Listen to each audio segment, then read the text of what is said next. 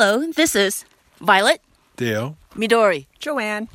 and we have successfully failed to summit Mount Whitney, stopping at 11,600 feet. This show was recorded at 2:05 p.m. on Tuesday the 14th of December. Things may have changed by the time you hear this, but we will hopefully be sitting down, eating hot food, drinking cold beer, and strategizing our next attempt. Okay, enjoy the show. Wait, did they say they've successfully failed? Yes, I like that. I like honoring attempts. me too. I can say that about the hill by my house. I've successfully failed to summit that as well. And I'm about to successfully fail to complete the Planksgiving challenge. Oh man. If anyone can make it, you can make it. And I don't think I can make it. hey there, it's the NPR Politics Podcast. I'm Tamara Keith. I cover the White House. I'm Claudia Grisales. I cover Congress. And I'm Carrie Johnson, National Justice Correspondent.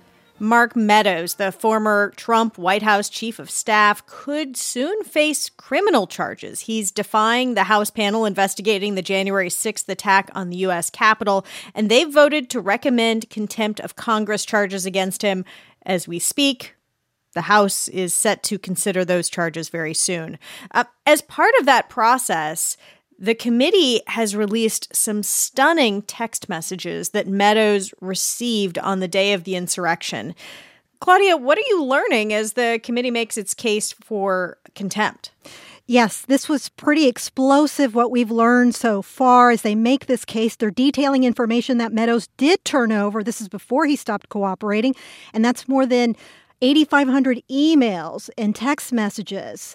And we're getting some snippets of those messages that he received and how he responded in some cases. It's clear as this panel moves deeper into this investigation, they're getting behind closed doors on the day of January 6th. That is, we're getting a sense of some of the frantic text messages sent by Trump's own allies. This includes high profile personalities at Fox News, several unnamed GOP lawmakers, and even his eldest son, Donald Trump Jr., to Meadows, hoping he could intervene as the hours of this violent attack tick by. And it's apparent they were all asking the White House to take more definitive action. Yeah, I, when this came out, it was uh, Congresswoman Liz Cheney who read some of these messages, and just hearing her say those words kind of takes you back to January 6th and just how frightening and frightened people were. One text Mr. Meadows received said, quote, "We are under siege here at the Capitol." Another, quote, "They have breached the Capitol." In a third, Mark, protesters are literally storming the Capitol, breaking windows on doors, rushing in. Is Trump going to say something? It just really brings that picture closer into how deeply worried even those closest to Trump were that day. Carrie, Meadows keeps pointing to um, executive privilege as a reason not to cooperate. And, and that's a protection the president can invoke over communications with his or her top advisors. Um, but does it really work in this case? Well, that's a good question, Tim. As you pointed out, it's the president's uh, privilege to assert, and Donald Trump is not the current president of the United States, as we all know Joe Biden is. And pursuant to a letter from his White House counsel, Dana Remus, the president has decided not to assert executive privilege over a whole batch of materials related to January 6th because of how unique this situation was. Remember, it was the biggest assault on the Capitol since the War of 1812, and because the executive privilege is supposed to protect the rule of law and the office, not the president's personal uh, prerogatives here. And so Mark Meadows and Donald Trump may be trying to use that argument, but it's not at all clear it's going to ultimately hold up in court. Remember, just last week, a three judge panel of the D.C. Circuit, led by Judge Patty Millett, found that uh, Trump did not deserve to block certain materials from going to the National Archives or being released by the National Archives, in part because Joe Biden and the Congress were united. Two branches of government are united that these materials are important for Congress to have as part of its legislative authority and uh, as part of its uh, need to investigate what exactly happened earlier this year at the Capitol. So I, I want to drill down just a little bit more on this executive privilege thing because um, Meadows was sort of cooperating. I mean, that's where all these text messages came from and emails. And, you know, the email where he says, uh, you know, Trump people will be protected by the National Guard or the National Guard will be there to protect Trump people, pro Trump people. Um, there's uh, a lot of stuff that he shared. It was like he was cooperating and then he stopped cooperating. But at the same time, all of this back and forth is happening about what he could possibly share. I mean, he wrote a book, a book that reveals communications between him and the president. So the book is the center of one of the arguments that the panel is using now. They're saying if he can talk about these conversations he had with the former president on January 6th in this book, then his claims to executive privilege are weakened. He should be able to come before the panel and at least be able to discuss those topics before them. Hmm. So, Carrie, uh, how does the law look at this? You know, I asked Philip Lacovara about this recently. Uh, Philip Lacovara was actually involved in the initial Watergate investigation all those years ago. He's been following executive privilege ever since the Supreme Court uh, laid out uh, the privilege in, in that first uh, case that got to the High Court involving uh, former President Nixon. Here's what he had to say. There really never has been true assurance that uh, the comments, recommendations, analyses by presidential advisors would remain confidential. Uh, whether the public is really benefited by conflicting versions of what happened when they're motivated by the desire to be as lurid as possible to make the New York Times bestseller list, uh, one can debate. But it, it just goes to show that perhaps the privilege itself uh, may be resting on uh, pretty shaky foundations. And this is a good time to just give a little promo that Carrie did an episode of The Docket, which is the legal segment on this podcast. She did an episode all, on The Docket all about executive privilege. Y'all should go listen to it. And before we head into the break, I, I just want to do the big picture here, which is that Mark Meadows is refusing to testify about his role and the president's role in an effort to subvert the election, to reverse the results of a free and fair election. And in some of those documents that have been released, it is very clear that Meadows was working actively to find a way to reverse the results of the election. Yes, this is an argument the committee has made again and again that he was this intermediary during all these plans, whether it was involving state lawmakers in key states or whether it was allies of the former president trying to find ways to overturn the election's results.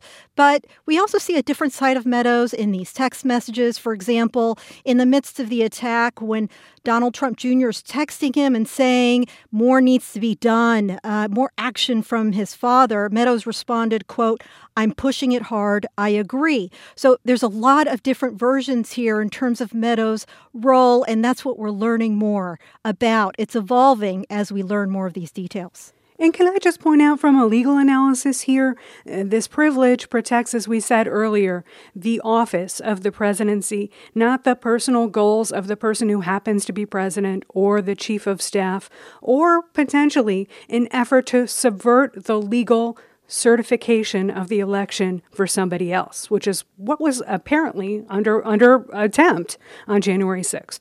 All right, we're going to take a quick break. And when we get back, whether Mark Meadows could face charges. Support for NPR and the following message come from ExxonMobil. As part of its ongoing commitment to help address climate change, ExxonMobil is increasing the efficiency of its operations and advancing low carbon technologies that can be deployed at scale. With that and more, it expects to reduce its absolute upstream greenhouse gas emissions by an estimated 30% by 2025. Learn more at exxonmobil.com/solutions. And we're back. And we're expecting the House of Representatives to vote today to hold Mark Meadows, the former chief of staff, in contempt of Congress. We saw previously the Justice Department pursue criminal contempt against Steve Bannon. Could they do this too against Meadows? Is that where this is headed, Carrie?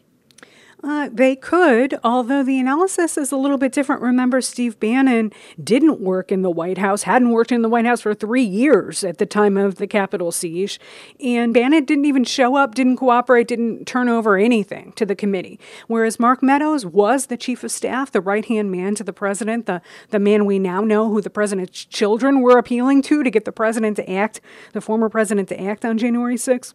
Ann Meadows has engaged in some level of cooperation with the committee. His attorney, George Terwilliger, says it's not like he was cooperating and stopped cooperating, although that's clearly the way lawmakers see it. So the analysis is going to be a little different. Remember, it took DOJ something like three weeks between the time of the referral from Congress and the actual uh, misdemeanor charge uh, to be filed against Bannon. I, I, do expect if they proceed against Mark Meadows, uh, the Justice Department, that uh, it will take a little bit of time to investigate before they act. Well, and and this is not uh, without political sensitivity for the Justice Department. Yeah, remember that one of the things that new Attorney General Merrick Garland has been talking about since his confirmation, maybe even before, is the need to restore a sense of confidence inside and outside the Justice Department that they're doing things for the right reasons, based on the facts and the law, not um, the political leanings of the president, the personal desires of the president, or the people in the White House. And so I, I am sure uh, that that uh, going to be a statement we're going to hear out of the Justice Department again no matter what it decides with respect to Mark Meadows.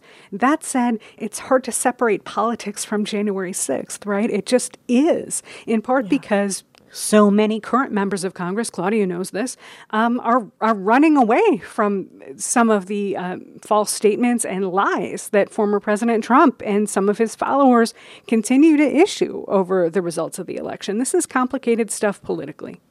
Yeah, that's an interesting point that Carrie brings up about kind of these political challenges ahead for the Justice Department to consider this. You can see the panel's approach to these contempt referrals. They started with a slam dunk Bannon, who outright defied testifying, turning over any documents. But Meadows and his attorney have done enough of a dance in terms of they have turned over documents, but he didn't appear. So it is going to be very tricky for them. I think it's really easy to get caught up in following uh, every detail and the legal maneuvering or this text message or that text message. But there is a there is a forest through these trees if you will. And it is that there was an attack on the US Capitol. There was an attack on democracy. And there is essentially no agreement. There is a political fight even over investigating this very big thing that happened at the same time that the former president is now systematically endorsing or trashing depending on which side they're on uh, putting trying to put people in place for 2022 and 2024 trying to get people in place you know from low level local government to the highest levels of congress to get people in place who are loyalists who, if it was t- November 2020 would have taken a different course than the people who were there who served as the guardrails. Right. Eh, that's a good point. The Trump machine is still going. And it's really interesting seeing that against kind of the backlash of all of these details that keep coming up. We're kind of reaching a stage of the investigation where it's a tsunami of information. And yes, the key is trying to keep an eye on what the larger picture is, especially when you put it up against what Trump and his allies are up to right now and going forward. All right, we're going to leave it there for today. I'm Tamara Keith. I cover the White House. I'm Claudia Grisales. I cover Congress. And I'm Carrie Johnson, National Justice Correspondent. And thank you for listening to the NPR Politics Podcast.